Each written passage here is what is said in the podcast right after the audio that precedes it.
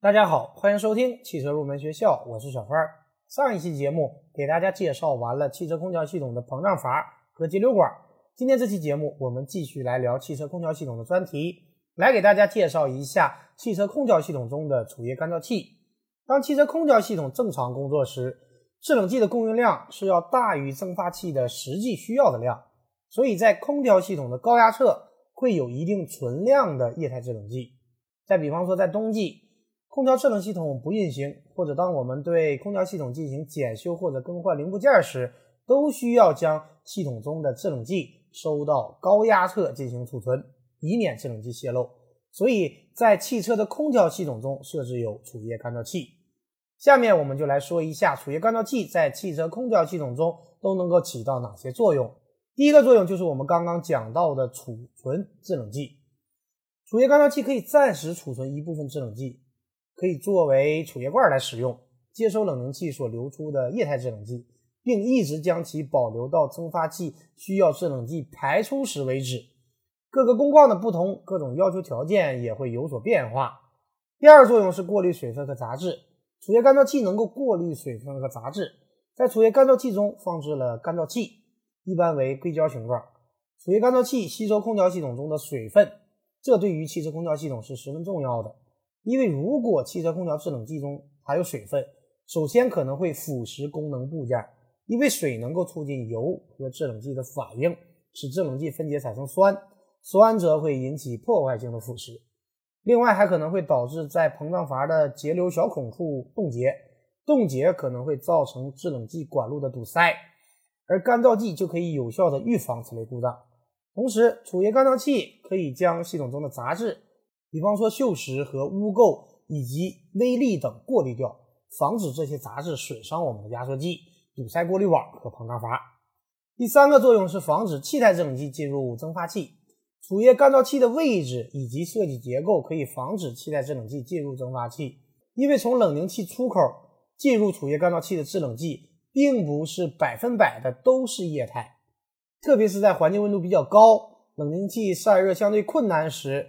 气态制冷剂进入储液干燥器的比例就很高，而如果气态的制冷剂进入蒸发器，由于已经是气态了，所以没有经过形态的变化，因此它不能够吸收热量，这会影响制冷效果。所以储液干燥器可以防止气态制冷剂进入蒸发器。第四个作用就是提供缓冲空间，储液干燥器可以为空调系统内的液态制冷剂提供缓冲的空间，可以及时的补充和调整。供给给膨胀阀的液态制冷剂的流量，从而保证系统内制冷剂流动的连续性和稳定性。下面我们就具体来说一下储液干燥器的主要组成部分和工作原理。第一个是储液罐，它的作用就是我们刚刚讲到的临时性的储存一些在冷凝器中液化的制冷剂。一般储液罐的容量约为系统体积的三分之一，罐体一般有钢制或者铝制两种。第二个组成部分就是干燥剂。干燥剂是一种能够从气体和液体中去掉潮气的物质，比方说硅胶。在制冷系统中不可避免的存在水分，而水分的存在会引发很多问题。这个刚刚我们也讲过，所以干燥剂的作用也是非常的重要。第三个组成部分是过滤器。过滤器可以过滤掉空调系统中的微量碎屑、制冷剂中的脏物，以及制冷剂对系统部件内壁发生。侵蚀而脱落的杂质，否则这些东西就会阻碍我们制冷剂的流通。因此，在管路中必须要安装有过滤器，并且在一定的时间之后需要更换滤网或者直接更换过滤器。除了以上几个部件以外，有一些车的储液干燥器上还有一个玻璃视窗，也叫做观察镜，用于观察制冷剂在工作时的流动状态。它的作用有两个：一是提示系统中是否有足够的制冷剂。二是提示制冷剂中是否有水分。当汽车空调系统正常运行时，通过观察窗可以看到没有气泡并且稳定流动的液体。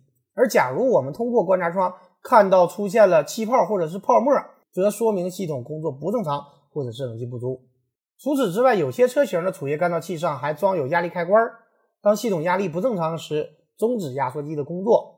有些车型的储液干燥器上还装有维修阀。以供维修制冷系统安装压力表和加注制冷剂。最后，我们来说一下储液干燥器的维修和保养方面的内容。